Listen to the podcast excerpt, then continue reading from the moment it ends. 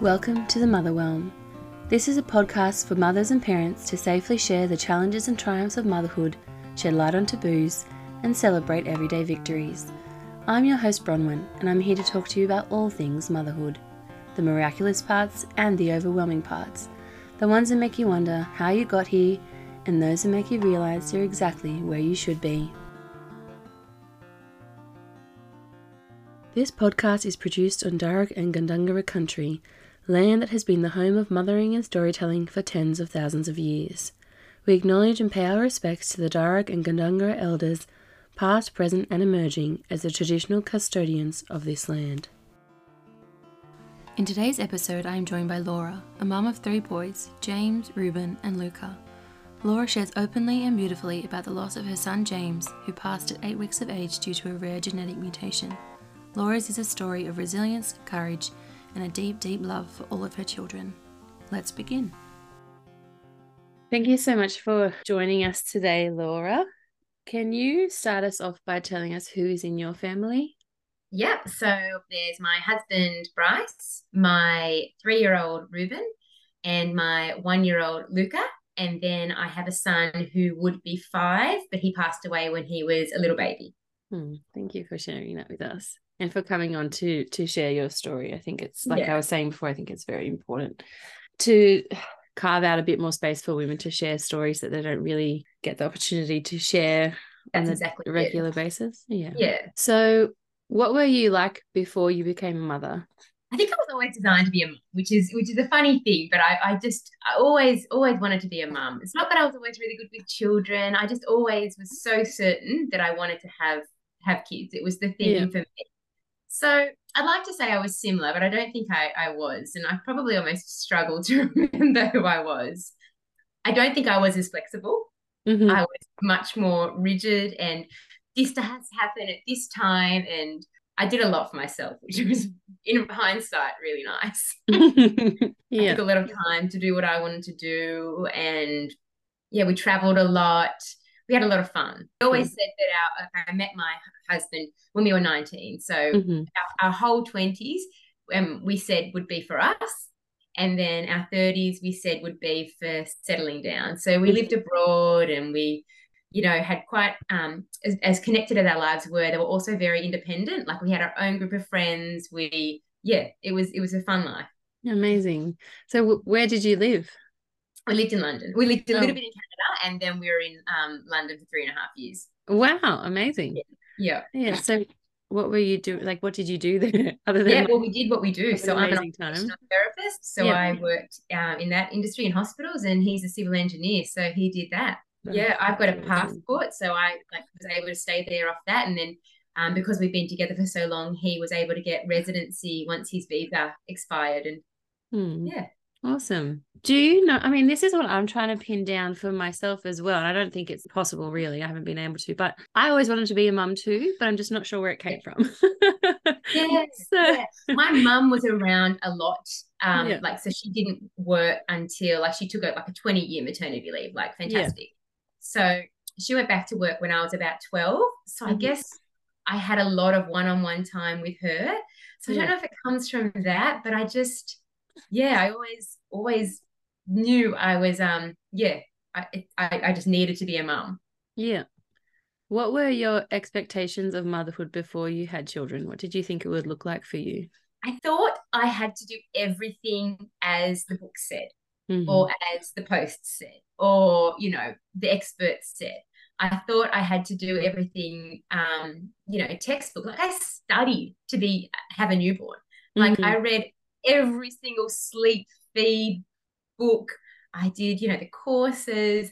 I i didn't trust my own ability. I just thought i've got to learn it because that's what i've always done. I, mm-hmm. I learn something and then i can do it. Like through my my study my career i learn and then i do. So i just followed the same approach which certainly didn't didn't help and it mm. made me a very anxious mum by the time I had Reuben.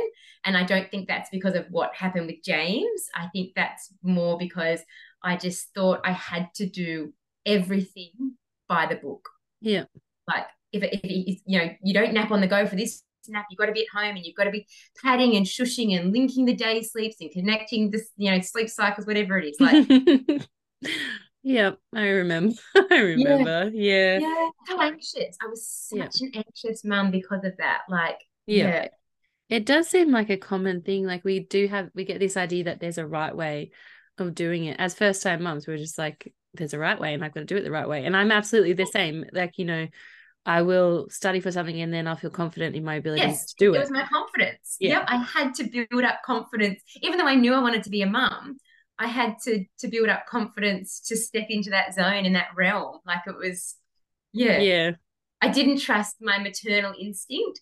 Whereas when I then had Luca, I totally went with that, and it was just so much more relaxing. Like yeah. just following my gut, and and of course it was easier because I, you know, I'd done it with all with Reuben.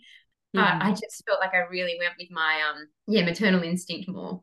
I think that what seems to be coming out of these interviews is we're, we're so influenced by by society. And i'm also i'm also part of a, a co-host of um australian vbac stories podcast. So through these stories i'm hearing again and again this huge distrust in women and women's bodies. And i Yeah. feel like we're really taking that on. Yeah, and so it's no wonder that we're kind of second guessing everything that we do. Yeah but it it just sets us off at such a back on the back foot when it's like i don't know women like mothers are like people wouldn't exist without mothers so yeah, exactly. there should yeah. be a lot of trust in us yeah, really- yeah. really like we've been, like, woman has been, when womankind has been doing this for a very long time, like before Instagram existed, before, you know. yeah yeah absolutely so what was your journey to motherhood like Yeah, well, so my first pregnancy with James, it was it was textbook. Like everything was textbook. So we were living overseas, we got engaged overseas, we moved back to Australia, we bought a house, we bought a do- we got a dog, we got married, we went on the honeymoon, we fell pregnant. Like it was bang bang bang, like how Yeah. like textbook perfect, how it should be. So and my pregnancy with him is totally totally normal. So I was I was reading all the books for him um, and I guess I was preempting what it would be like. Um, but then when he was born, he couldn't breathe properly, Mhm. and we didn't know why. And it took a long, long time in NICU, eight weeks, for them to ascertain what was wrong with him. And Mhm. it was then determined via genetic testing that he had a random gene mutation, which influenced, you know, interrupted a lot of his vital organs. So he had a life limiting illness, and Yeah. we had to then make a decision to, um, he was always palliative, but to make him comfortable and Mhm. take out his ventilator and let him pass away. Mhm. So that was my, my journey to motherhood. Like motherhood slapped me in the face. Like yeah I didn't expect that. No one expected that. Mhm. So that was really um, raw and really hard. And I think I, even though I did my mother at that stage, I certainly didn't feel like one because I didn't have my baby at home. But then my journey to motherhood with Reuben, um, it took longer because obviously I wanted another baby immediately. I wanted I wanted my baby. I had a huge hole in my heart, in my home. I, I needed my baby, and it wasn't to replace James. I needed my baby. Yeah. So of course things took a little bit longer because my body was just like bereaving and and shutting down. I didn't have a Mhm. period. I pumped milk for James, and um, you know, my the the I just I didn't get my period for ages. So I was so impatient um to have to have Reuben. Um, so that journey was was far like I needed him. Mm. Um, but once I was pregnant, I was totally relaxed. I was in my happy place. I um, we didn't need to do genetic testing with him or anything like that because it was a random mutation. So as soon as I was pregnant with him, my journey was was I was back in my happy place. I was calm and I was relaxed. Can I ask what was the the illness central hypoventilation syndrome at all? No, No, it was that was investigated. It was an um, a gene mutation, and, and there's so few cases globally. Um, it was just called an RARB gene mutation. Right. Okay. So it was, you know, his breathing, his neurological function, his heart function, his diaphragm, um, lungs, like everything. Mm-hmm. And he, he looked perfect. He was this beautiful, beautiful baby boy, but he just, um, yeah, and his vision, sorry, he just, yeah, had so much wrong with poor little lad. Mm-hmm. And there's the NIPT. That's not something that they test for No, of no. routinely. The only way, and um, uh, I had that, just for my own peace of mind. And we had carrier testing blood done before we um, had James, purely just because, you know, it was the thing that you now do. Um, it wouldn't have picked up anything like that. Mm-hmm. It would only have been picked up if we, for whatever reason, had decided to um, uh, invasive testing at, you know, yeah. 12, 10 weeks. That would, was the only way it would have been picked up. But I was, you know, we were 31, you know, we were healthy. The, the blood test came back fine. So there was no,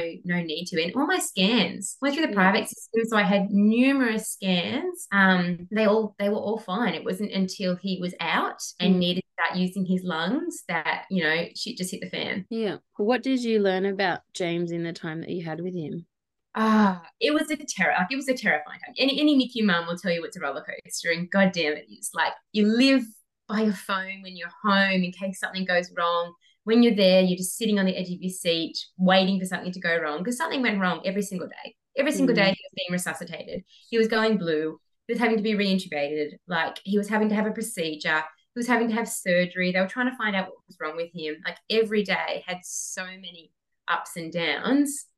Um, but I guess I think he was a sensitive boy. It's again, mm-hmm. it was mm-hmm. hard to tell, but he certainly. It took me a long time to be able to hold him. Mm-hmm. So um, I think I got to get him out of his cot on about day nine, and that was the last time I'd held him was when I'd given birth, and that was extremely brief because he wasn't breathing and had to get, you know, whisked away from me. Mm-hmm. But day nine, I was able to get him out again. And then it was about a week later, than that was sort of holding him, cradling him. A week later, we were able to do um, skin to skin. And he, he really loved that. I mean, you could literally tell by his vital signs because mm. he was mm. strapped up to so many machines. His heart rate would drop, his oxygen saturation would improve. Like he was on oxygen, but it was still quite poor. But he just he relaxed. Yeah. Um, and in, when we sang to him and read books, he obviously knew my voice. Like he was a very sensitive and sweet little boy. Mm-hmm. That's beautiful. Yeah. And so, do you talk to Reuben and was it Luca? Luca, yeah, yeah yes. About from a very, very young age, like when yeah. when Reuben was a baby, and we have his photograph all around the house, so mm-hmm. Reuben knows that's James. He, we tell him he's in the moon, so whenever he goes outside and sees the moon, he waves to it. He's like, "Hi, James." Um, it was James's birthday on the weekend just gone, so we had a cake, we had a party. Mm-hmm. Um, Reuben did keep asking me mm. when James was going to come down from the moon to have his party. And yeah. I had to say, oh, he, he might not be, you know, he might not be coming this time, maybe another time, or he's always around us anyway. We don't need to see him to know he's around us. Yeah. And then Reuben then told me he was going to build a rocket ship to go to the moon so he could meet James. Yeah, that's lovely. So I know it's very hard for a three year old to understand, but he says he has a big brother, James. Yeah. Yeah, and they do. They're really smart little cookies. Like they, oh, they are. They think about things a lot and will come come back to you with something that you realize that they've kind of been like marinating in, and then like yes, like a lot of the photos we have are just of like James's his face or he's wrapped up. So sometimes he'll just sort of say, "Mummy, did James have arms and legs? He's never seen his arms and legs in any photo. It's like, yeah. like you know, just these these really really like he's been mulling on it for a while. Yeah, weird things like you know, I'll I'll go into him in the morning and he's like, Mummy, James pinched me in the night. And, you know, I, I, I like to think that it's true. I like to think that his big brother came out of somewhere and gave him a little nudge, a little pinch. Like, yeah. yeah. I think that's so beautiful that you, obviously, I think a lot of people would do that, but that is still a part of your family and very much so. And the boys both have the middle name James. So yeah, wonderful. It's carried, yeah, carried yeah. On. So how did you how do you navigate those decisions around how to talk about James and how to you know was it just kind of a given when you were pregnant with Reuben that you would immediately yeah. Yeah. With Bryce and I yes. There are some um, close family members that find it still find it very difficult to talk about him and that's mm. that's their choice. It's not how I want it to be but that's that's their that's how they deal with it. They mm. they I guess haven't you know I we we've sought all the help. Psychologists red nose counseling like we're connected to many net- networks um, and that is available to them but they haven't wanted to but that's just you know their, their background of you know you don't talk about the hard stuff you just mm. get on with, with life but mm-hmm. certainly bryce and i yeah always knew that james was going to be spoken of and anything we can do to to recognize and talk about him we do like it's very important to us that he's not at all forgotten because he was he impacted so many people's lives. Like, you know, people who, you know, that that slap in the face that life is too short or at any given moment your life can change. Yeah. Like you really, you really have to do what you want to do. Mm-hmm. So the reason I know about central hypoventilation syndrome is because my second son was born at 36 weeks and I don't know why. Um there's we wasn't really given any reason. And they, you know, as a result, they tested his sugars and everything. And um as a result, they were also they also, as part of that test, tested three other levels. Um CO2, base excess and something else. It's two years ago now, so I kind of and I've just buried that. Um, but they they were really abnormally high, and they did they couldn't. They still don't know. they still don't know why, and yeah. so a lot of kind of scary syndromes were thrown around, mm. but there was no like um what they say clinically he was presenting very healthily and i was looking at him being like this is a normal baby. This is normal healthy baby.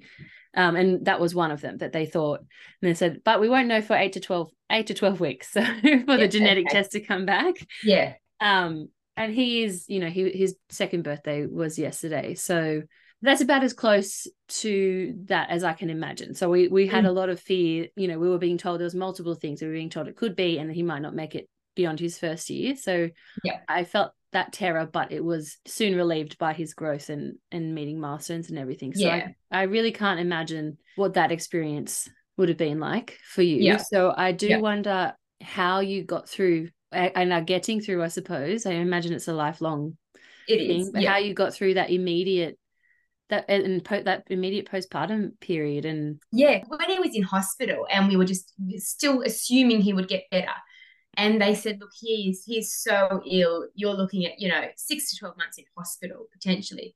Mm. Like, I grieved my expectation of what motherhood was meant to be like. I wasn't meant to be in hospital. I was meant to be out having, you know, coffee and catching up with my girlfriends and the, the, the mother group I was in. Like, I was meant to be going for walks and going to the beach and living my best life with my baby. I wasn't meant to be doing that. So it seemed weird or, or stupid now that I was grieving that that wasn't my um my expectation of, of that postnatal period. Hmm. And then when he passed away, I mean, I was still on maternity leave. My my job got filled with someone on a 12 month contract. Like all these other things you don't think about. Like yeah.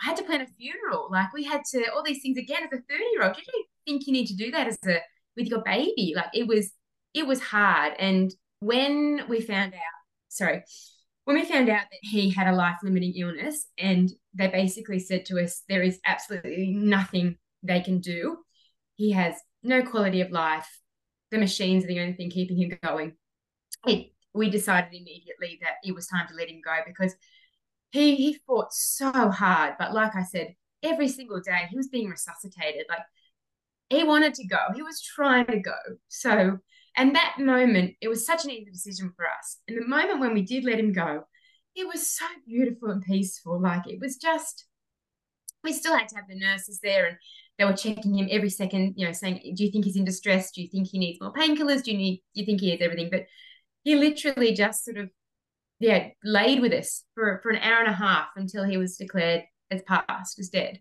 Mm-hmm. Yeah. And then it was I was I was so happy to leave that hospital and not have to go back. Yeah. Eight weeks spending, you know, 13 hours there. Like I was so happy not to have to go back and just go home. And that next phase was the hardest because I didn't know where to put myself. Like mm-hmm. I had like I was had engorged breasts and no one told me how to cut my milk supply off because you know they were too busy coping with the you know, bereaved mum. So I didn't know what how to do that. I didn't know if I should keep pumping. I didn't know how to sort that stuff out. I um I I, I didn't know if I was on maternity leave or bereavement leave or where I sat. So that period was incredibly dark. And there's a like I would, I would, my husband went back to work after about a month and I stayed off. And there's a, there's a split second in the morning when you wake up and you forget and then it would just come crashing down on me again that I didn't have a baby and I was alone. And it was incredibly hard. And I had a lot of supports around me. Um, and eventually I decided to go back to work, and my work was extremely accommodating. So they kept on the, the, the guy that filled my role, and I went back two days a week. Um, and I slowly, slowly increased that back to four days a week because that was just, yeah. And some days I would just sort of start crying at my desk and go outside, and they just sort of allowed me to me to do me, which was just utterly amazing. Yeah. And yeah. you're still with that that workplace? No, I, I, I left there um, because I needed more flexibility. So I didn't return there after Luca. Yeah. Is there, I mean, I want, I do want to ask what it would be helpful for other people to do in that time? I felt like a burden. I didn't turn to people because I didn't want to burden them with my sadness and my issues. So I just spent most of the day at home waiting for my husband to get home. I'd literally sit in a chair and look at the clock. Mm-hmm. Um, I didn't want my neighbors to see me. I didn't want, so I, we have a dog. I would take him out, out at night time. I really felt like I was a burden. So, I mean, my best friend, who was also a psychologist, she was fantastic, but she had a newborn who was born eight weeks after. So, um, there was about, because James was born early. So, there was about 12 weeks between them. Mm-hmm. Um, so, she had a newborn when I was you know, going through, well, she was very, very heavily pregnant when James died, and then she had a newborn. And I was trying not to scare people because we didn't know anything was wrong with James. Like we, we, I was expected to have a perfectly healthy baby. Yeah. And you know, and was, when we were in hospital, people bought us food, which was fantastic because we didn't have time to cook or think about anything. People walked the dogs. Um, my family arranged for a cleaner to come, even when we weren't very at home very often, just to make the house feel nice to come and change the linen because my postpartum sweats were horrific. Just mm-hmm. every single night, I was drenching my bed sheets in sweat. So those supports were there when we were at hospital. Then, as soon as he died, people didn't know what to do. They mm-hmm. didn't know what to say, so they all retreated. And I've got a few friends who would constantly message me, and they're not necessarily from my immediate friend circle. They're sort of, you know, from the second layer but I I felt like I was a burden if I tried to contact them because all I would do is cry and sob. Mm. So I thought, no one, no one wants to talk to me. I'm just gonna I'm gonna Debbie down. I'm gonna bring everyone down. So I I kept to myself. So is there any I just wonder if this is something you wanted to kind of talk about. Yeah. If there's any advice that you would give to a bereaved, newly bereaved mum, or any, I guess, any bereaved mums yeah or people in their immediate circle in how they could best support someone and make sure that that that mother knows that she's not a burden. Yeah. So anyone everyone said to me what can i do? And i didn't want to pass them a task on so i would say nothing. And every mum is going to tell you nothing. Yeah. But it's just a matter of you know f- food was great. I mean we didn't have appetites anyway but we had to eat. So just you know and i'm just going to leave a meal on your doorstep don't come out and just do it. Don't say, do you need a food or do yeah. you need Because they're not going to say no. Or just coming and, and knocking on the door and, and we didn't have any other children at the time, but taking the other kids out or, or going to the park with them just to give the parents space or the mother space to to give time and dedication to the, the child that's passed because that's something I struggle with now that I don't have enough time to sit with James because mm-hmm. the other boys are, are so busy. Yeah. I think the most important thing is just to do and not to ask. And mm-hmm. don't worry about saying the wrong thing because you probably are. Like, but who knows? And and and the information I wanted to hear changed on a day-to-day basis or a period of the day basis. You know, um, just acknowledging the, the, the child, talking to them, and and being there for the person in a physical sense. And it may be that you sit there in silence or, mm-hmm. or person is just allowed to cry. You don't have to say anything if you don't know what to say. Mm-hmm. Just be there. But certainly don't ask the person what they need because they'll say nothing. Just intrusively, you know, help drop the meal around, drop the milk around, take the kids, take the dog. Just offer a task, not a what can I do? Yeah, because that's that that's yeah. creating more work for that for that yeah, person. Um, and I guess also the logistical things like organizing a memorial and things like that, I didn't know what to do. So my sister helped him stepped in for that. And then my other sister supported me um, with coordinating to go back to work, you mm-hmm. know, on what basis I would come back at and that sort of stuff. Because again, I didn't want to have to deal with all that. So having, um, I guess, a lighthouse or a support person that can do logistical things because your cognition goes out the window. Like mm-hmm. you, you, you don't know how to, to string sentences together. Like um, my memory was extremely poor. I just felt horribly fatigued. I I I didn't know how to interact with people. Like, yeah. So so doing those horrible tasks or supporting with those horrible tasks, but just that also the, the mundane day to day, the cleaning, the cooking, the the stuff you don't really want to have to think about. Yeah. So you have two sisters. Do you have any more siblings? And no, I have two no. sisters. Yeah, and I'm the youngest. You're the youngest. Yep. Yeah. So did they have their own families at the time? Yes. So I'm quite a bit. So um, I'm there's four years between me and my next sister. So they had all their kids. So my um, next one up's got two daughters, and above mm-hmm. that um, has uh, two daughters and a son. Yeah. So they were all, all present, and yeah. I suppose did any of your relationships change? I mean, I, I hear that your some friendships certainly did. Yeah. But and is it the older generations that perhaps find it difficult to talk about James? Absolutely. Yeah. Yeah.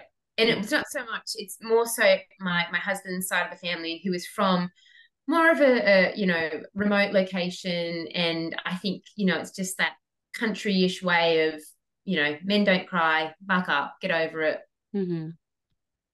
So I kind of want to know how want to know how how that was with your sisters and it sounds like they were a great help. They were, and um, my oldest sister who helped with arrange all the the. Um, we didn't have a funeral. Um, I didn't want that. Like we weren't religious people, and I just didn't want to be like I couldn't do that. I couldn't do that. So we had a very small memorial service just with our immediate family and my best friend, and um, then James was cremated. Yeah. So my other, my eldest sister, as well as helping with all that, she um, was a spokesperson for me in the hospital because I really didn't know what to ask. Or she coordinated meetings when when we were just on standstill. When they, you know, the, there was no treatment plan. The treatment plan wasn't changing, and that's because they had absolutely no idea what to do because he wasn't responding to any of the, you know, we'll just do this, we'll just do this. Like mm-hmm. one of um, the neonatologists said that she, he was the the most unwell baby she had ever met in her 25 year career. Like they just didn't know what to do with him, and that was very evident. Like they were saying, "It's we don't know what to do." Mm-hmm. You know, we were based in in Newcastle, New South Wales, and so they were contacting like Westmead in Sydney, where all the specialists like are. They didn't know what to do. Yeah, no one knew what to do. And it was only when they reached out to another um, hospital in Melbourne that's when they said, look, if there's this genetic testing that's going on, the turnaround is immediate because it's okay. for currently unwell babies in hospital with respiratory illnesses, like the most niche study that was going on. Yeah. So our blood tests, the genetic blood tests, were back um, after three days. Mm-hmm. And that was confirmed that that's that was confirmed had. with the mutation. Yeah, and so then they what they said oh there's there's nothing we can There's do. Nothing do. Yeah. So how he is now is how he is always going to be. He won't be off ventilation. If you want to keep him alive longer, we will have to do a trachea for permanent breathing. He'll need a peg feed. He was having like he was on like artificial food. He was having he couldn't have. I was pumping like a. I the, the nurses were totally amazed at my pump, pumping ability given how stressed I was. Yeah. So I was pumping liters of milk a day. Like I was just having to throw it down the sink because my freezer at home, my family's freezer, and the hospital's freezer where I was allocated was all full. So I then realized that I could give it away on market, like on Facebook. So I did. Yeah. I, you know, mothers, I assume, I don't know. So I would um would do that. And then just immediately after he died, the New South Wales Milk Bank opened. So he mm. died on the Saturday and it opened on the Monday. All this supply I had left in the hospital got donated to that. They were mm. able to accept that. So yeah. like there was still colostrum, like there was beautiful golden milk in there because he just couldn't have it because he was literally having it on the end of a, a like Q-tip to go around his mouth. If yeah. they tried to give him any more, he would vomit it. That's an amazing thing that you did for other mothers. Yeah. to be able to provide that all all I can do for him is sit by his side, hold his hand, and pump milk. Yeah. I was so powerless, so I just did what I could do. That was exactly my point of view. So Yeah. I would get up, you know, twice a night and pump. Yeah. And when sorry, I, I'm just I and I, I don't know if this is a I feel like this is an insensitive thing to say probably. That I feel like our yours and my experience are two paths that diverge in very different directions in terms of it was similar in that the doctors were saying we don't know. Yeah. and that is like in a culture that glorifies doctors and scientists and they have all the answers when they look you in the eye and say we don't know that is the most infuriating yeah, just confusing thing especially because I, i'm not religious either. So my my faith is in the in is in science you know? Yeah. like that's where the answers are. And when there's no answers there then what the fuck? Yeah. You know sorry That's exactly it. No, no, no, that's exactly it. And I think I was had James not been my first child, I think I would have been a total different mother. I just sat there nodding and smiling. Had he come after, I would have been, you know, no, I'm not going home. No, I'm not doing that. I want I want to hold my baby now. You make it happen. You work out how I can make it happen. I just sat waiting to be told when I could do things. Whereas Mm. I think I would be not so much more of an advocate for James because I certainly didn't want to put him at risk because you know doing certain movements that could potentially like um move his ventilation tube was was Mhm. such a you know and and that did happen a few times was so so traumatic for him to have that put back in so I just I don't know I just I I, I it, it since having not so much Reuben because he was a, such a chill little baby and of course you know, James, who couldn't meet, could only meet a handful of family members and couldn't really have visitors. Of course, when I have this beautiful rainbow baby, he's born March 2020.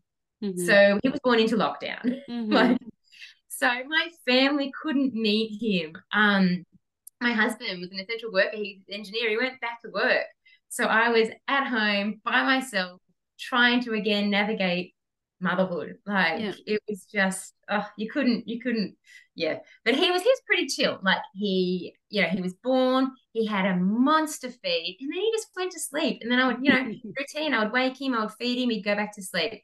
Luca, who again was born during a lockdown period, oh, sorry, not a lockdown, but a, a near lockdown, like Omicron, like yeah if I tested positive, I wouldn't be able to give birth in the hospital I wanted to, rah, rah, rah. It was scary time. Um, he was an extremely needy little baby and he was born, he got on my nipple, and I reckon he stayed there for a week. He just wanted to suckle and suckle and feed and suckle and didn't want to leave me at all. And I think after I had Luca, I then thought, "Ah, how did I so willingly like let them just take James away from me? Like he was there and then he was taken to another hospital. And then I had to wait hours until he was set up to then, and the hospitals, fortunately, the private and the public hospital are on the same grounds. So um, I had to wait until, you know, he was born about 7.40 in the evening. 2 a.m. we got the call that we could go over and see him again. So, Mhm. and then I, you know, then we were separated. Every night I had to go home, apart from the nights where they thought he was going to die, which happened quite a few, and we got to stay um, at the hospital in a little separate room. But I just, you know, I left him by himself, and I didn't get to hold him for so long. Like, what if he needed me, like Luca did, or you know, Reuben needed me too? But I just, I just really hope he knows that I didn't do that out of my choice. Like. I was just following the rules. Yeah. And that's really challenge it's really hard to challenge authority figures in our in our culture and society that again glorifies them. And I I totally understand. It's a cultural societal thing where if you are and and it's a, a kind of moral thing. Like if you're a good person then you follow the rules. And Yeah. so even when and you're in a in such a vulnerable position. Yeah. So you absolutely look i think i think james absolutely knows and also i hope that you are able to give yourself some grace for that time because i get it i i Yeah. really i really get it even when you kind of you desperately want to do something but there are people with authority telling you well no this is what we have to do and Yeah. the implication is if you don't follow along with them, if you don't follow their direction, then you're doing the wrong thing and you're also being a bad parent. Yeah. And yeah. that's a lot yeah. to sit with.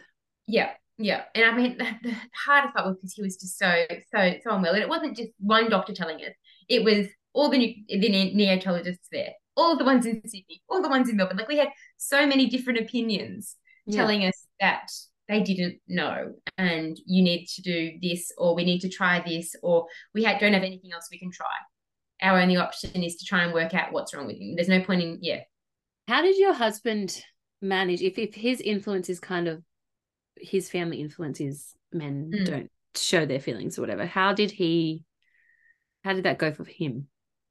Um it's it's so our relationship is is as strong as it was. And i think something like that either literally it's you're told it either will make or break your relationship.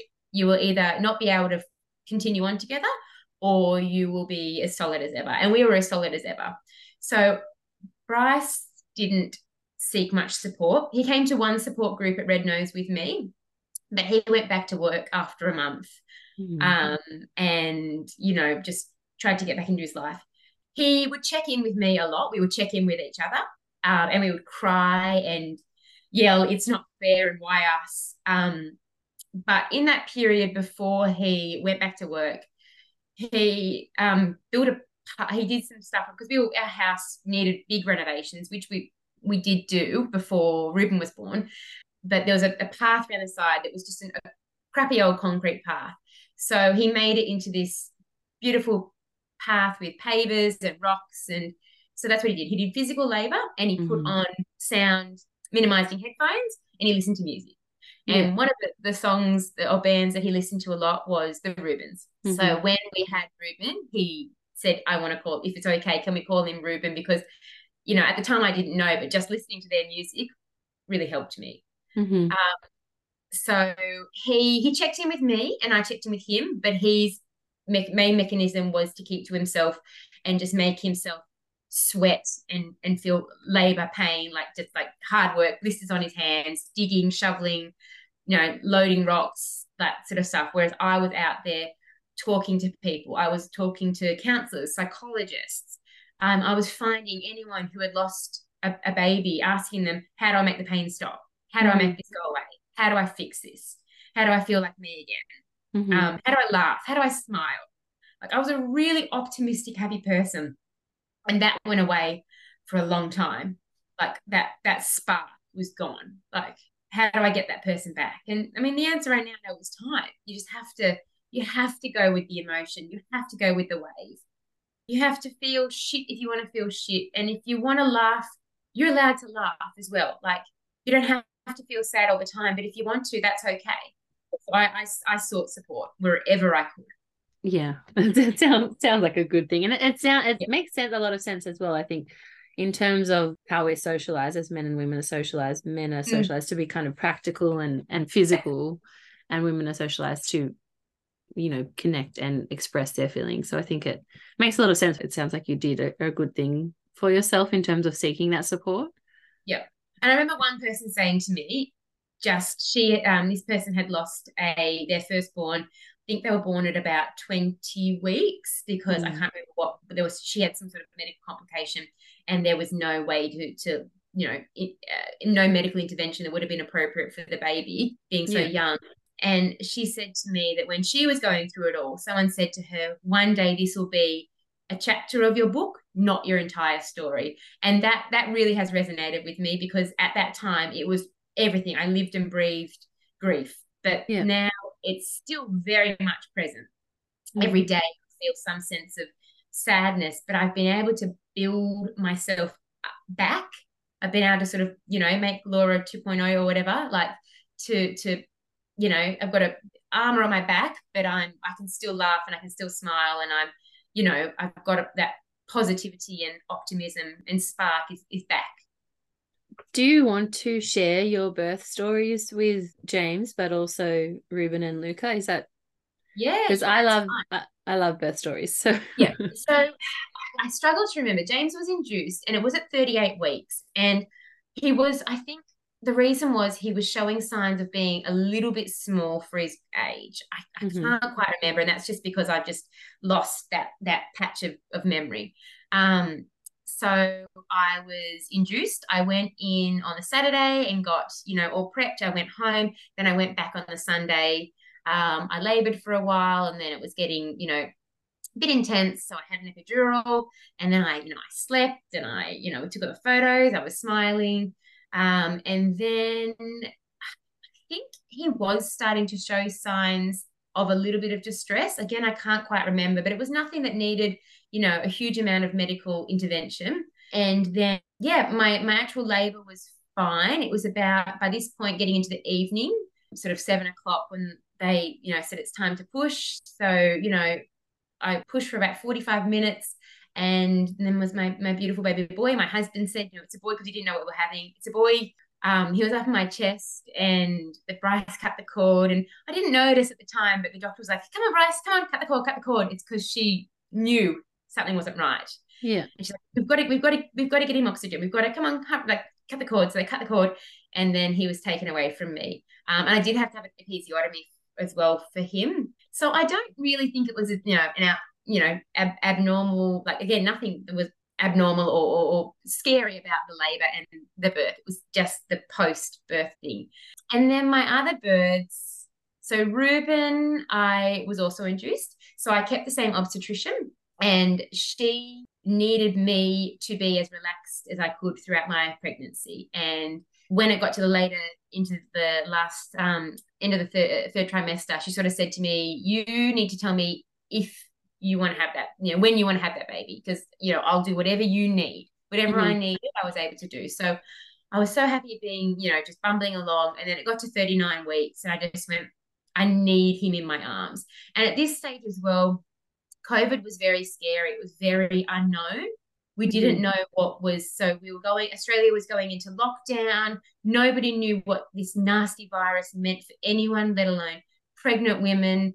I was just sitting locked up at home, you know, waiting for, yeah, I don't know, waiting, waiting to give birth. It wasn't happening. So at 39 weeks, I said, no, I, I, I need my baby in my arms. I need yeah. him. I need so again, I was um, induced.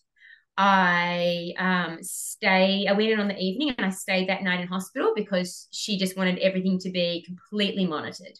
Yeah. So I stayed in hospital, and then the next morning, Bryce came in, and then we went down to the um, birthing suite, and it was a very similar labor. I, you know, got all hooked up with everything. I, you know, I sustained for as long as I could, and then I remember one of the nurses coming into me and sort of saying, "Oh, baby number one, how exciting!" And I said, "Oh no, it's actually baby number two. I told her about it and everything, and she goes, "Do you want my opinion?" And I said, "Yeah, yeah, yeah." She goes the anaesthetist is out there right now. I'm going to tell him to come and hook you up to an epidural. I'm gonna whatever the I can't remember what the drug is that they they give you to to make you you dilate and you know labor faster. She goes, I'm gonna amp that up as high as it can go, so we can get that baby out and you can hold your baby. So again and again, I was very happy to have an epidural. Mm-hmm. So had had had the epidural, and then um, it's probably about he was born about three o'clock. So it was about three, four hours later that um, I, I think I pushed for about 20 minutes mm. and boom, there was Reuben. And I think the most miraculous thing was that, you know, they, they fixed him all up, they checked he was fine, and then they left us alone. And at mm. that point, Bryce and I had never ever been alone with our baby because at James we always had we always had a nurse within a meter. Yeah. Because he was so unwell. He, we, we weren't allowed to be left alone with him at all. So that was Reuben.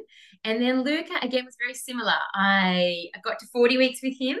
I had a stretch and a sweep and, and nothing, didn't do anything. And I part of me wanted to go into natural labor, but also I was anxious to have him or have mm-hmm. them. I didn't want a boy again. And I had to coordinate stuff with Reuben. And that was just tricky. Like, you know, I didn't want to go in the middle of the night. He has a he and I are very, very codependent. And mm. I'm not sure if that's because I was subconsciously very protective of him as a baby. I didn't hand him over very much. He is he is a mama's boy. He it's mama in the nighttime. It's mama to put him to bed. It's mummy, mummy, mummy. So I just wanted to be able to say, look, mummy's got to go. Nana's coming over, and then Daddy will be back home, and Yeah. Mummy will be in the hospital a few nights. I wanted to be able to tell him that. So at 40 weeks, I got induced with Luca. Um, and again, I went in that morning because you know we had to go through all these hideous rat tests. We were, we were put in a room waiting to do a negative rat test, and when that came back fine, um, then again induced, hooked up to everything, um, had the epidural, and it was about an hour later that I was like, I can feel some pressure. They're like, no, it, it can't be. You were only like four centimeters an hour ago. No, no way. And then one of the nurses is like, oh, look, I'm about to go on my lunch, but I'll just check where you are. And she checked, and his head was there. She's like, yeah, that's why you can feel pressure. And my contractions had been going all over the shop. So she literally said, I'm going to go call your doctor. She opened the door, and my doctor was standing there, like as in some sort of beacon. And she's Yeah. like, What is going on? You need to have this baby. So, um, yeah. And then about, oh, it was a very short amount of time because they're like, Don't push, don't push yet. We're not ready. We need to get everything ready. Like, he's there, but don't push. So then, yeah, he was he was fine. I bled a lot um, with Luca, which I didn't realize. And when I was pushing the placenta, so I had Luca out, and when I was pushing the placenta out, they sort of said, you know, do a do a cough or whatever, and I did that, and I splattered blood all over my doctors, my nurse, and up the wall. And Bryce and I giggled they looked stone like, like and Bryce and I like, for a split second, I'm like, shit, am I bleeding out or something? Am I hemorrhaging? What's going on? But then we realized it was okay. But I remember their faces of like yeah. something's not right. But it was it was. Um so again, I don't really feel like their birth stories are anything special. The one factor I do love is that each of the births we haven't known the sexes, and it's been Bryce who tells me. Yeah. He's the one that said it's a boy. It's beautiful. Yeah, which he's been able to do three times now. So Yeah. so you did talk about how you kind of felt that desperation to have your baby, to have Reuben, and that your kind of your whole body was just recovering. How did you make that? I mean, it sounds like the decision was made immediately, but how did you come to that decision with Bryce about when you would be trying and how did that happen? we were both keen to trial in try immediately. Like Mhm. you know, no no protection. We just, but I wasn't getting a period. So Yeah. Jane started early December.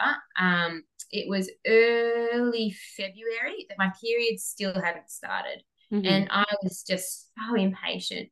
So I went back to my doctor and I just said, look, I can't, I can't wait for this anymore. And so she did some blood tests, and she's like, your body's just kaput. Like it's you, your pituitary gland's gone on holidays. You've got no hormones going around. And like, um, I didn't I like things like my hair was falling out, but I didn't realize that was a normal postpartum thing because I didn't have any of that that um, education. yeah. So I thought I was going batshit crazy. Like I thought I was literally like my body was under so much stress. I was losing hair. Didn't realize it was post postpartum thing. But she just sort of said, "Look, your body thinks it's well. You, you have you've just had a baby. Your body is is resting." And I'm like, "Well, wake it up. I want my babies." And I'm like, "I'm like, I'm ready for this. I need this." So then I started um, drugs to kickstart my period and then to kickstart ovulation Mhm. and that took that that wasn't working. It took ages to find the right um, medication to make me ovulate. And again, you know, Bryce and I were on the same page of, yep, let's this is what we want, this is what we want. And when that didn't work after six months, I'm like, give me IVF, give me everything. She's like, no, you don't, you don't need that. You're perfectly healthy. You've had had a baby, like you're fine. So I had like a um a, a tube flush. And Mhm. then uh, and at this stage I also I was seeing acupuncturists, I was seeing naturopaths, I was seeing everyone that you could possibly see. I was trying to be as proactive in a situation where you really have no control as possible.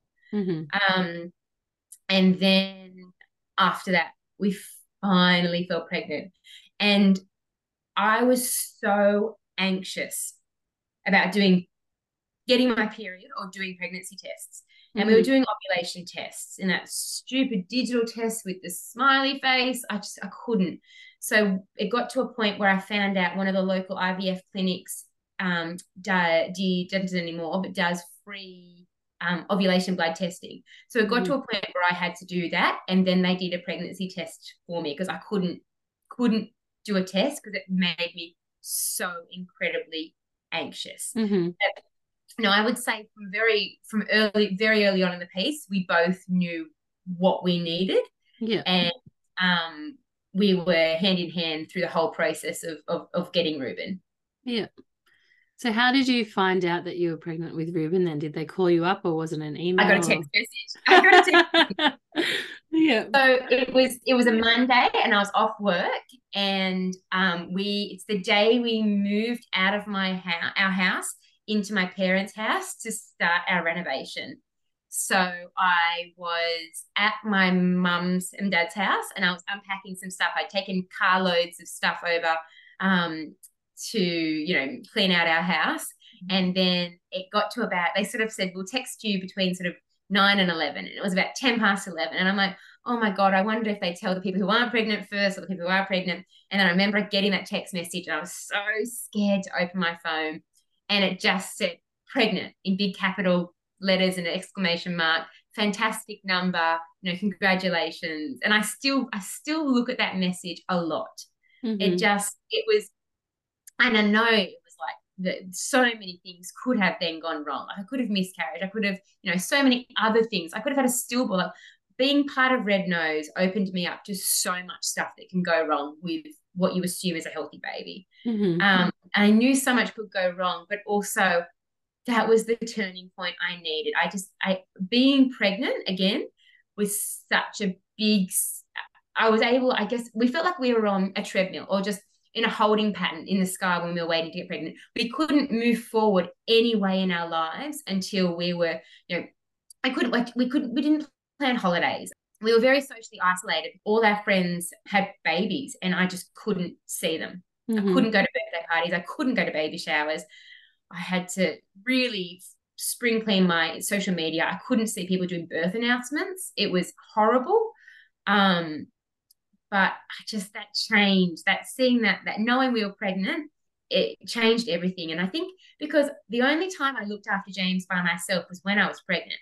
And I Yeah. did a bloody good job because they told me he should have been a miscarriage. He was so unwell and his mutation was so severe, he shouldn't have actually, you know, formed a baby.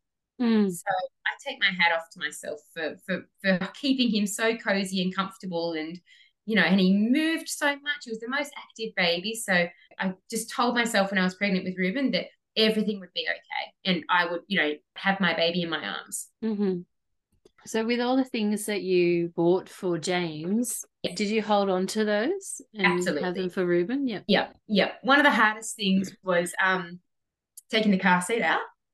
So family members did that for us. I couldn't, you know, because it was in the car. We had it fitted. So, you know, every day we were driving to the hospital, we could hear this jangling, these bells and toys and things. So family members did that. And his room we kept as it was. But when we renovated, his room was staying in its original condition. But we had to put a lot of furniture in that room. And Bryce is like, we live in an old house, there's dust. I am not having anything that could possibly hurt a future baby. Touch this stuff. So he literally wrapped everything in 50 plastic bags. So dust and, you know, whatever couldn't couldn't get to it. So we did have to take his room down. And I remember the day Bryce did it. I knew he was going to be doing it. Um, it was literally like the weekend before we moved out. So I was almost probably even pregnant at that, that stage and didn't know.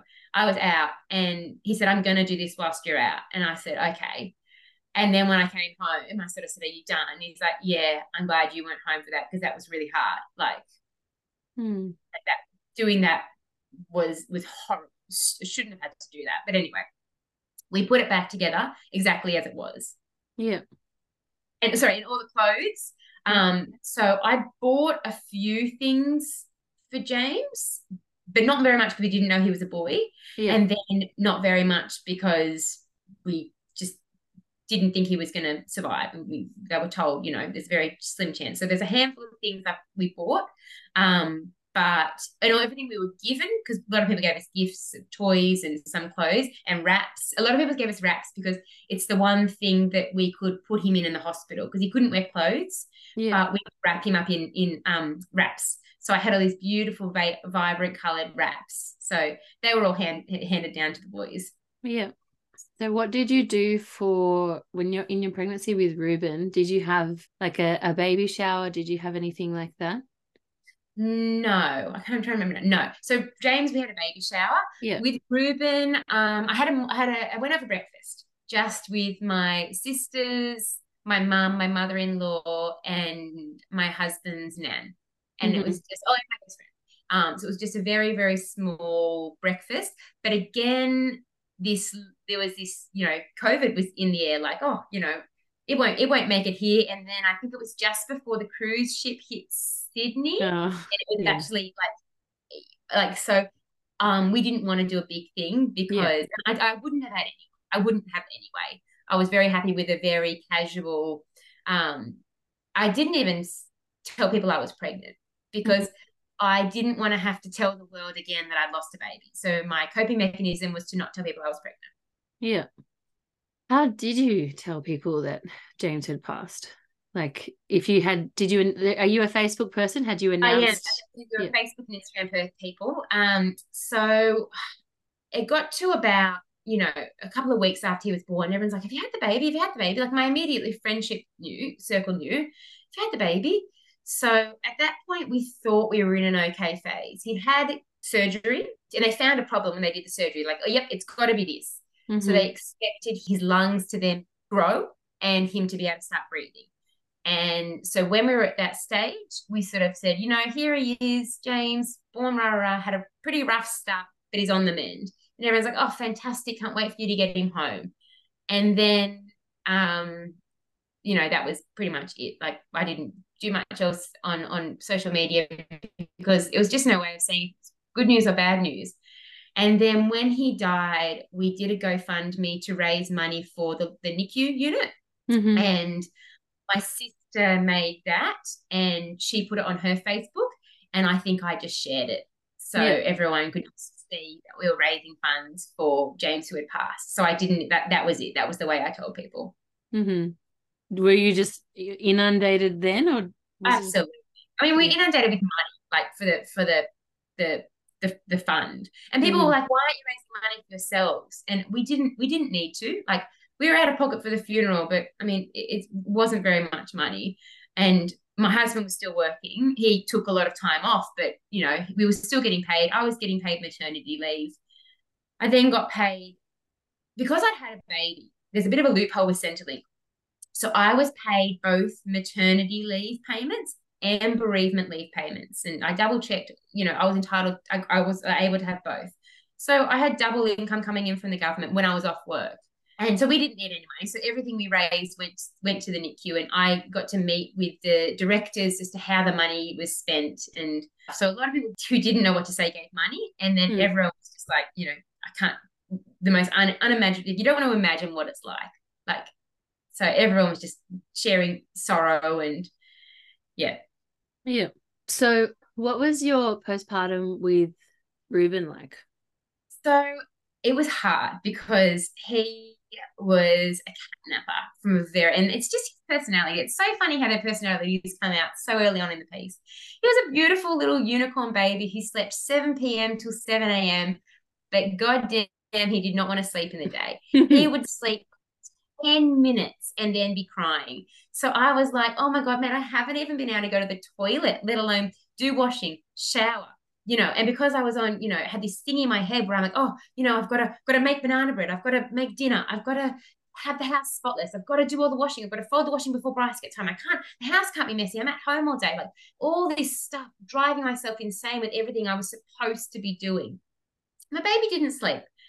So I was sitting in a dark room, patting and shushing and trying to get him to sleep. And he, we did that for six months until he could roll on his belly, and then he would sleep for maybe an hour, which was was so much better. So apart from my anxiety as to what have I done wrong, so because he won't sleep in the daytime, um, I mean, I know he, I shouldn't complain because he slept like literally slept twelve hour stints overnight, but it was really hard not having a second to myself in the day yeah. like really hard to to I guess you were talking about changing identity when I became a mother like to be like oh my god I haven't showered today like I would never be the person who didn't have a shower it's because I you know but so in the end I used to just put him down and then I used to turn off the monitor because I knew he was going to wake up And I knew he was fine. Yes, he would have cried, but I knew he was fine if I wanted to take five minutes to go to the toilet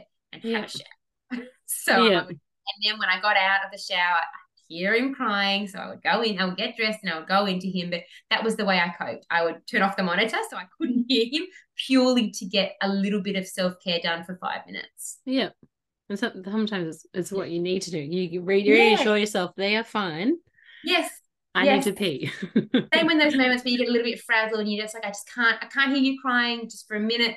So I'm going to put you down in your cot and I'm going to go outside and, and, you know, get some fresh air, some sunshine and ground my feet. But yes, so my, I regret my postpartum period with Reuben because I was so anxious about doing it by the book. yeah. I mean, it was beautiful, but it was, yeah, anxious time. And I, Mhm. I had definitely had, I didn't have postnatal depression, which is, you know, quite surprising, I think. I mean, I had depression just from everything that happened with James, but I had postnatal anxiety and I didn't know that was a thing. But literally, before I would put him down for a day nap, my heart would be in my throat. I would, my heart would be palpitating, knowing that I had anywhere from five to 10 minutes and then he was going to be awake. Like Mhm. just the anticipation of him starting to cry and be awake was just, yeah, it really, really was hard. That was hard. Yeah. My eldest son was very similar. he just did Yeah. not want to be put down Yeah, and well, he at all. being put down, and he self settled like he was a unicorn baby, but he just didn't want to sleep very long, and he's never been a day sleeper. He had his day naps super early. He's had super bad FOMO. Yeah. yeah, that's right. daycare when he was one. He started daycare, and I would look at the sleep chart at the end of the day, and all these babies would sleep for like two, three hours, and then there's Reuben who slept fifteen minutes. They're Um, like, what do we know what to do with him? Am I just like just keep him like if he doesn't if you keep they keep trying, but if he wants to be up, leave him up. So yeah. Yeah. And what was your postpartum with Luca like? That With was having a toddler as well. so I think I mentioned he was a very I hate to use the word needy because he was a newborn and of course he wanted his mum and he wanted to suckle and comfort. But compared to Reuben, he was I, I'd use the word needy. It was really, really hard. I was, even though we didn't find out, I was really, really sure he was a girl. Mm-hmm. I just had the gut feeling. Everyone told me, "Oh, it's a girl," you know, eh, you know, based on the the, the old school heart rate, you know, thing. It's a girl. So when he was a boy, I had gender disappointment. I really did. I really struggled with the fact that I thought I was going to have a girl. And then when I was in hospital, I was by myself because once Bryce, because of the COVID situation, once Bryce left the hospital, he wasn't able to come back. So Mm. he went home after one night to be with Reuben because Reuben was very confused. He was 22 months, so he had my mum, but he wanted he wanted mama. So Yeah. his next best thing was dad. So Bryce went home, and then Luca was just feeding all night. Like I wasn't getting a wink of sleep. Thank God the Australian Open was on because I just watched the tennis into the, you know the the late hours of the or the early hours of the morning. But I was was tired. I was feeling incredibly guilty that I was upset with his gender, and I was missing Reuben, and I Mm. didn't know how I was supposed to share my love. I, you know, Reuben and I had such a strong bond. I didn't know how I was supposed to love another human being as much as I love. I didn't know if I had the ability to love someone as equal. And then Luca was a was a was a he wasn't colicky, but he cried a lot. And I think it's because he had pains because he was fine when he was with suckling. So he um found his thumb very very early, and you know that was his his savior with a little bit of a dummy as well, but he Mhm. mostly his thumb. But it, it was really really tricky to have a, a crying baby because again Reuben didn't cry. And I remember taking Luca to my GP our GP and being like there's something wrong with him. He's he's got to be colicky or or or have reflux or something. She's like you know, has he went through all the checks? Is he vomiting? Is he losing weight? I'm like no no no. She's like he's a newborn. She's like you've got Mhm. yourself a newborn. And I said Reuben didn't do this. And she held my hands and she said Reuben is the baby you needed at that point of life. And Mhm. now you have a have a have a normal baby. yeah. So, how have you changed since becoming a mother?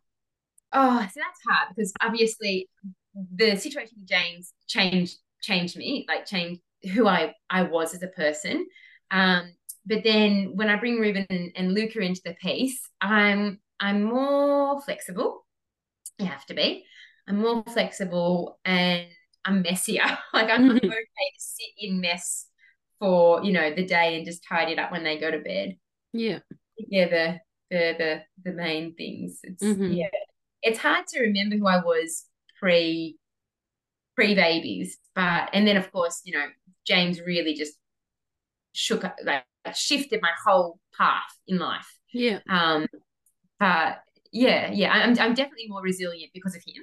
Mm-hmm. And I've got, you know, I feel like I've got a bit of a superpower that I can, in fact, I can get up every day and and, and function. I reckon I'm, you know, that's that's pretty awesome. Like yeah. that I can yeah. live with what everything we've been through and yeah. Yeah, absolutely. what so what is your relationship with your body like now? It's better you know um, i was one of these people who you know when i was a teenager i used to have to be this size i have to be thin i have to be I have to focus on what i'm doing and i have to exercise and i have to go to the gym and i have to do this and now i if i do exercise i do it for movement that's what i call mm-hmm. because you know i went through a phase in my mid 20s where i actually stopped getting my period because i was exercising too much and i wasn't thin i wasn't a stick figure. I ate well, but because I was doing so much high intensity work, exercise, I stopped getting my period. So I was mindful now that I need to nurture my body more and not put it under stress. It, interprets exercise as stress. Mm-hmm. Um, I think one of the the um, uh, gynecologists I saw at that time said, you know, our bodies weren't designed to do exercise when you know back in caveman times if we ran it's because we were getting chased by you know something that was going to eat us. Mm. so your body thinks it's being chased by something that's going to eat it. So it's shutting down. It's going we don't want to have a baby at the moment because there's something that's going to eat us. So we're going to switch that period off. So i learned to do more gentle exercise and it's it's it's for movement. So i've lost a lot of muscle and you know i've got my tummy has a lot of like loose skin. If I do a plank, I feel like my tummy hangs down, you know, quite a lot. um, I my abs are separated and they have been since I was 16 weeks with James. Like mm. my body has changed. It's still been able to like carry, carry, you know, have have three vaginal births and I've recovered well after that. But I think I'm much more happier in my own skin and in my body. Mm-hmm. And I have mm. so much oh, just like looking at what the hot when you when you're pregnant you don't consciously do anything. Your body just changes. I just think my body is amazing and women's bodies are amazing for changing and adapting to grow a human being. I just think it's pretty mind-blowing. Yeah. Absolutely yeah. and because because my my you know my womb is where all my babies have been at one point in time i yeah i think it's it's pretty happy with my body because it carried my babies yeah. How has motherhood affected your relationship with Bryce? Or how has, I guess, becoming parents affected your relationship? Yeah. yeah. So I think not so much this year, but the first 12 months with Luca were definitely the most challenging we've ever been through. I think just having two young kids and being tired and, you know, not so much Luca because he he you know very quickly we we worked out what made him happy and then he was a happy little baby and he slept really well day and night. Reuben was just he's just a firecracker. So last year was the most challenging year of our relationship. Like we fought a lot just because we snap at each other. Mm-hmm. He works long hours. He's kind of gone from you know six a.m. till six p.m. So it's that expectation when he gets in the door, hit the ground running, buddy. You've got to do bath You've got to pack away the toys. You've got to fold the washing. And he does do it. Like he's an amazing, amazing husband. But there'd be, you know, I would be snappy and then he would snap back. So last year was challenging.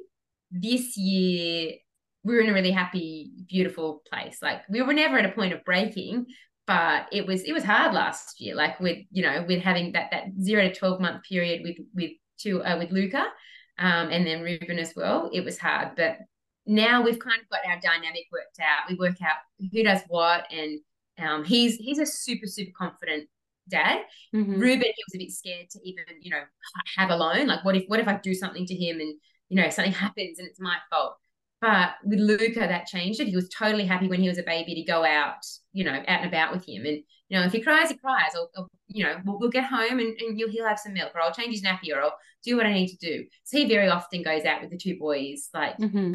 Yeah, yeah. So our relationship has gone up and down, but yeah, it's in, it's in, it's in a better place now. Yeah. And we do talk about having another baby. Yeah.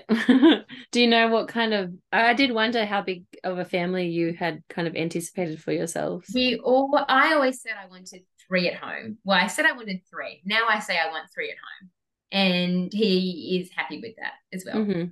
Yeah. What's Reuben and Luca's relationship with each other like? They are so buddy buddy now. Are it's, they? It's so beautiful. Like they like they little things like they wrestle and um, you know, Luca used to be quite passive because he was little. So if Reuben yeah. wanted something off him, he'd just snatch it. Luca would either not know what had happened or cry. Yeah. Whereas now, he's the one going up and pushing and, and I quite like I don't I don't intervene. I quite like watching them squabble. I think, well, you're gonna have to work out how to, you know, how to suit things between yourselves. I'll only intervene yeah. if it gets too rough. But um no, it's really cute. And like they they sometimes Luca will want to hold hands with him and yeah. Yeah. It's, it's beautiful, especially now that Luke is talking quite a lot. And I mean, he's been mobile for a while, but now that he's talking quite a lot, I think that Reuben's actually worked out that he's got a little, you know, a best friend for life. Yeah. Yeah. That's beautiful. I have my two older ones are boys as well. I've got a four year old and Hugo just turned two yesterday. Hmm. And they are like always at each other. Like it's either I said, because my, my husband, it's funny, he's got two older brothers. I'm like, you know what brothers are like. Yeah. So, but he gets pretty uptight about it. And I'm like, look, as long as they're laughing, let's just kind of yeah. leave it yeah. and then just wait and see. Because they, and Hugo's absolutely fearless, flinging himself off every surface. So he, he yeah. bonks his head quite frequently. Like, he, that's my Reuben. He's constantly covered in head injuries. Yeah. Like, oh. and you go out and you're like, I don't, I, I look after him. He just doesn't look after himself. Yeah. yeah so i i think that we we kind of need to be a bit more relaxed with the boys in their relationship because they either love each other or they're like bitter enemies and they're fighting for over yeah. i don't know what but it is, it is quite a lot just kind of like okay, well, look, yeah, not, not severely injuring yourselves or each and other. I feel like you need to learn, especially boys, they do need to learn how far when it when it goes from play to crossing the line, like with that, especially in that sort of wrestling thing. So yeah, I kind of feel like they need to figure that out themselves. So I will, I will as well, just sort of just let them go, but intervene if it gets too much, yeah. or if they do get hurt. Then we have that discussion of, do you think you went too far? You know, what was too far and why did you you know Luca's crying now. Do you think that means he's happy or he's sad? And he's like, yeah. he's happy. I'm like, nobody. Like, he's not happy. yeah. Yeah, and I, and that's the thing is if you kind of try to intervene all the time, it's going to be your whole life. Like they're going to be duking it out for a long time. yeah, like my husband's got a younger brother, so he's like, you know, he's all for it. He's like, yeah, no, you got to do this. It's what it's what brothers do. Like, yeah, I, I'll just ask it if it, yeah, what has been one of the most challenging parts of your motherhood journey? Yeah, so definitely James, like yeah. literally going from everything's going to be totally fine to our entire lives being turned on their heads in a split 2nd mm-hmm. So that I guess I I just didn't I I figured if I made it to the birth that nothing could go wrong. Yeah. You know, like I knew stillborn existed. I knew bad things existed, but I figured because I had made it to the, the day of birth, that at that point nothing bad could happen. Mm-hmm. And I was so like, yeah. and even just meeting families in NICU, so much you just didn't know what could happen. So yeah, yeah. What has been one of the most rewarding parts of your motherhood journey? Just the joy they bring. Like they just they make me laugh. Like or when they just do amazing things. Like I don't know. It's it's watching them grow. I think would have to be in a in a nutshell. Watching them grow. So watching them go from not being able to do something to do something. And it's not because I've sat there, you know, persevering, like, this is how you do it, this is how you do it. It's just that their brain has grown and adapted and, you know, pathways are formed in their little mind. Like that they it's just it's totally like a natural process. I just I think it's amazing. Like just the, the, the same way I think it's amazing that the woman's body grows a baby. I think it's amazing that, you know, it, a baby goes from this blob on the floor to then you know sitting up and then walking and talking and using their hands and Yeah. You know, I just think the way it all it all happens pretty naturally. It's pretty, it's amazing. It's cool to watch. Like, Yeah. just they amaze me. And just some of the things they come out and say, like, it's just, yeah.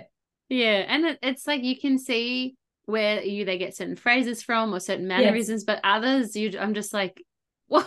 what? Like Yeah. Hugo's he's a real little weirdo. Like he just kind of does this like little like head head move. Like he just does these funny runs, and I'm just like, Yeah, it's just Yeah. they're hilarious. Yeah, they make me really are. laugh. Like Yeah. they do make me laugh. yeah, Uh, Just back on challenges, sorry, something just clicked to mind. As well as James, I think with with Reuben, and I know it was COVID, but I didn't realize how isolated I would be. Like yeah, I felt very, very lonely. I went from being in an office environment to suddenly being at home with a child that doesn't talk. Mhm. So I think a challenge that I didn't anticipate was how lonely and isolated I would feel um, at home. Mhm. It's not because I didn't have someone on the end of the phone or, you know, friends I could eventually catch up with. It was just, I just, the silence of home was, was like, and because my husband left early, sometimes I didn't utter a word until, you know, out loud, apart Yeah. from to myself, until he was home again. I hadn't had a conversation with another human being. yeah. Like, that was hard. I did want to ask about how your did your friendships change when you had Reuben, like the the people who had had children kind of around maybe around the same time as James or There were a lot. Yeah. So how how did that how did that go? Um, they were fine. It, uh, my friendships were always there, and they very fortunately let me be me. So Mhm. if I um said no, I'm not coming to your child's first birthday, that was totally fine. There was no, you know, there was no um anger towards that or that decision. Or if I, you know, said yeah, I'll I'll, I'll meet you at this place, and then half an hour later before it, I'd be like, I can't come. I can't come. I can't leave the house today. I can't do this. I can't. I can't. That would be totally fine. So I think when Reuben um, was born, I allowed myself to interact with their children again. And one of Bryce's best friends has a baby who was born the day after James. Mhm. So it's a girl, so I've never really noticed, you know, I don't compare them a lot. But when I do see her, I'm just like, oh, that's kind of where James would be. You know, that's he'd be like starting school next year. That's just that's mind blowing, that milestone. Like Mhm.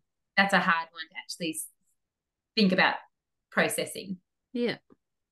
Do you kind of in anticipation of that, do you have a, a plan of how you're going to I've been anticipating it a lot.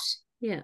Um, and I have decided that I will probably attend with um when my best friend takes her son. I'm going to tag along. It Yeah. wouldn't have been the same school or anything like that, but um, I've told her that I'm going to come to, you know, give him a little cuddle at the gate. beautiful? Yeah. What has surprised you most about motherhood?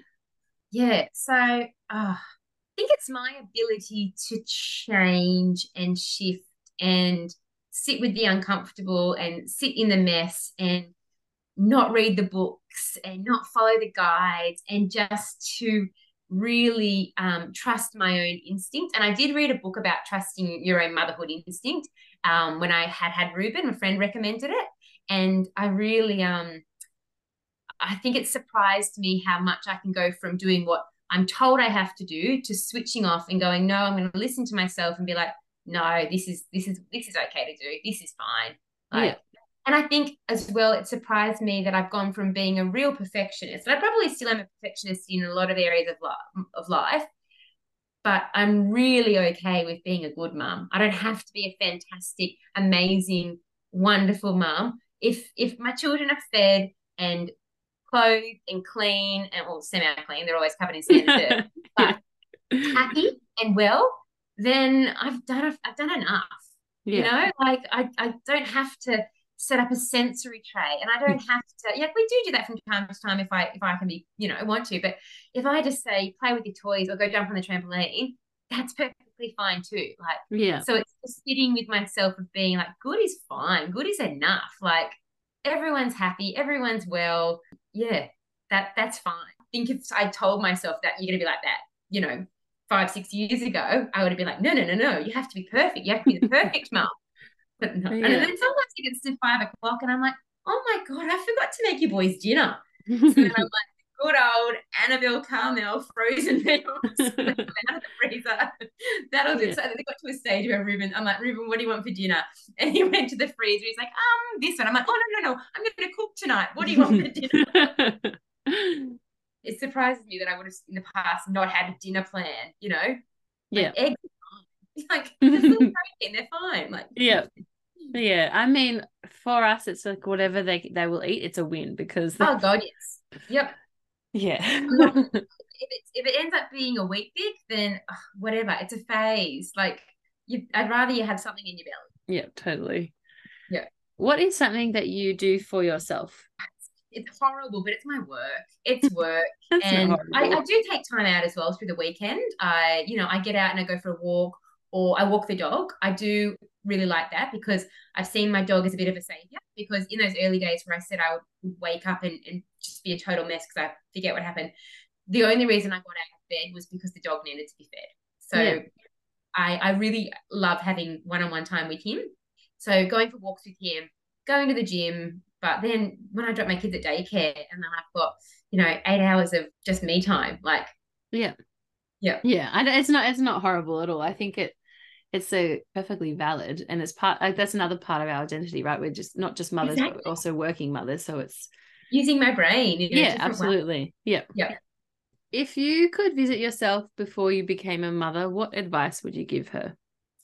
I think it's got to be back to you tr- trust your instinct. Trust yeah. your maternal instinct. Follow your gut. Don't follow what you think you should be doing. Mm-hmm. follow what you want to be doing. Yeah think that's a that's a really important really important advice and it's really tricky because we have been encouraged and almost forced to be disconnected from that intuition by yes, our society and culture yeah. yeah. so it's a re- real relearning and you've got to be really active about it because otherwise yes, it's it's got to be practice it's like like mindfulness or you've got to you've got to really got to tune into your body mm-hmm. yeah so, are there any influential texts or like other podcast, books, programs, social media accounts that you would recommend to our listeners? Um, the only one I really like, well, there's lots that I like, but I, I, I again learnt to not follow them too much mm-hmm. because mm-hmm. it puts pressure on myself that I don't need. But there's a poet, um, I think her name's Jess um, Urlichs, maybe. Yep, and yep, her poems every single time i'm like oh my god it's me like i really resonate with her poetry and she does mm. lots of on grief and loss as well mm-hmm. and again i'm just like that's just she spills it out so perfectly so I would say her, but then also like the the ones that are like really tell it tell it how it is, like toddlers are fucked, and you know, you know, go get a. There's one woman who's like, go get a snack. You're doing a great job. Like, go mm. feed yourself. Like, yeah, I think yeah. it's called big time, big time parenting or big time adulting. But that she uh, for for a humorous, um, yeah, yeah. But then I also follow follow a lady, um, uh, Mackenzie. She had a daughter who passed away from SMA when she was a baby. So I follow and message her quite a lot just through, you know, things she gives me ideas on grief. Like for Mackenzie's birthday, they they do bubbles. So I'm like, oh, that's perfect. When it's James's birthday, we do bubbles. So life, life and love of Mackenzie, I think is the, the page. But mm-hmm. Amazing. that was that's the last question. Did you have any um any anything that you wanted to kind of speak about specifically? I haven't looked at my, my notes. Um, no, I think I got to get everything across that I kind of I kind of wanted to. Like I I, I think I, I wanted to talk about all, all three boys. You know, you can go on a different avenue for each of them. But yeah, like at the end of the day, I think, you know, being a mother is amazing. Yeah. But it's okay to also hate it. It's also hate it, but it's okay to to miss your old life. Like yeah. Like every so often my husband, like on a Friday night, we'd be like, what would we be doing 10 years ago? Or what would we be doing if it was a Friday night in London? Like, what would we be doing? Like, we would be pissed at the pub. That was the answer every single time. At different pubs, not together. so I, wouldn't, oh, I mean, it's hard to say that I wouldn't change everything because there's a lot I potentially would change, but then I would never change not meeting James. Yeah. I would never change having the opportunity to have have that. So whilst it's been a horrific experience, it's now made me the person that I am. So I can't say that I would change, I would take him away because yeah. I would never not want to have met him mm-hmm. and, and had him. Yeah. And be and his mother. Like I, I love being his mother. Like And then without that pregnancy, in terms of just even just timings of Mm. when you conceived Reuben and Luca, it's, it has to be. I think I absolutely agree. Women's bodies are incredible, but the, it, it's miraculous whenever a baby is conceived. I feel because the timing has to be so precise. And I didn't know I was pregnant with Luca. Like we obviously we'd stopped using protection. I'd had one period back, and we just thought we'd test the waters. And then I felt totally fine, and I was about to go see my old naturopath because I'm like, oh, here we go. Forty day cycles are going to be back. You know, my period's not going to come. I'm like, oh, well, I know she's going to ask me if I'm pregnant, so I'll do a test to prove that I'm not. And, I wasn't. yeah, and that was Luca. Like, yeah, amazing. So I, I should should have asked about that as well because I asked how you found out you were pregnant with Reuben, but so you kind of were not expecting it at all, and then So Reuben, I didn't tell you, sorry. So I got that text message with Reuben, but then um, I didn't tell Bryce until that night.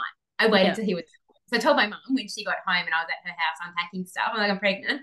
She was ecstatic, and then I told Bryce that night, and then so with so that was beautiful. Like, like you know, I'm like, guess what? I found out today, rah, rah, rah. and then with with Luke, it was like, fuck. Look this, like a pregnancy test. Like, yeah, kind of just like Yeah. high five, like good job. that is a pretty is it a funny kind of thing when you're not expecting it and then you're just like, yeah. hey, there's no no cute like polar opposite. This baby Yeah. that everyone was waiting with bated breath to find out when are they finally going to get their baby, and then this Luca was like, "Pop, here I am." Yeah, that's right. It's like they're they're really kind of like waiting somewhere for. I say Evie was waiting for her bus and was just kind of like, oh, this is early, but I'm gonna jump on now. yeah, yeah, that's it. yeah. Oh, thank you so much for talking to me, No, Laura. Thank you. But I'm so glad we got the opportunity to talk Yeah, so that I. I you. found this like really um. I don't know what the word is, cathartic. I don't know, but just it's it, every time I get to talk about James, it makes Yeah. me so happy. Number one, but it's also just reliving the story and talking about him really helps me just in my my my processing and my you know yeah, it, it, it's it's all a therapy. Oh, I feel very privileged that you trusted me with your story Yeah. and, and telling me about James. I'm I'm glad I got Yeah. to hear about him and Yeah. and Luca and Reuben, of course. Yeah, yeah, And you. yeah. Thank It was you, so Laura. lovely talking again. Thank you. I really, I really, um, like I was, I was a little bit nervous, but I think once you start talking about what it's what you know and it's coming from you, it's it's really comfortable and it's really yeah. Yeah, awesome. I'm so glad. You've been listening to The Motherwhelm, where we celebrate honest, unfiltered stories of motherhood. If you would like to be interviewed for The Motherwhelm, please send an email to themotherwhelm at gmail.com or send a direct message to me on Instagram under the handle at the.motherwhelm. If today's episode resonated with you, I would love for you to join our community on Instagram. This is where you can find updates and behind the scenes content and share your own unique journey using the hashtag MotherwhelmMoments. To keep these powerful conversations going, please rate, review, and subscribe wherever you find podcasts. And don't forget to share the show with fellow mums who might find solace, laughter, or inspiration in these stories. Until next time, you've been listening to the Motherwhelm. Perfect. Beautiful job. Thank you, my darling.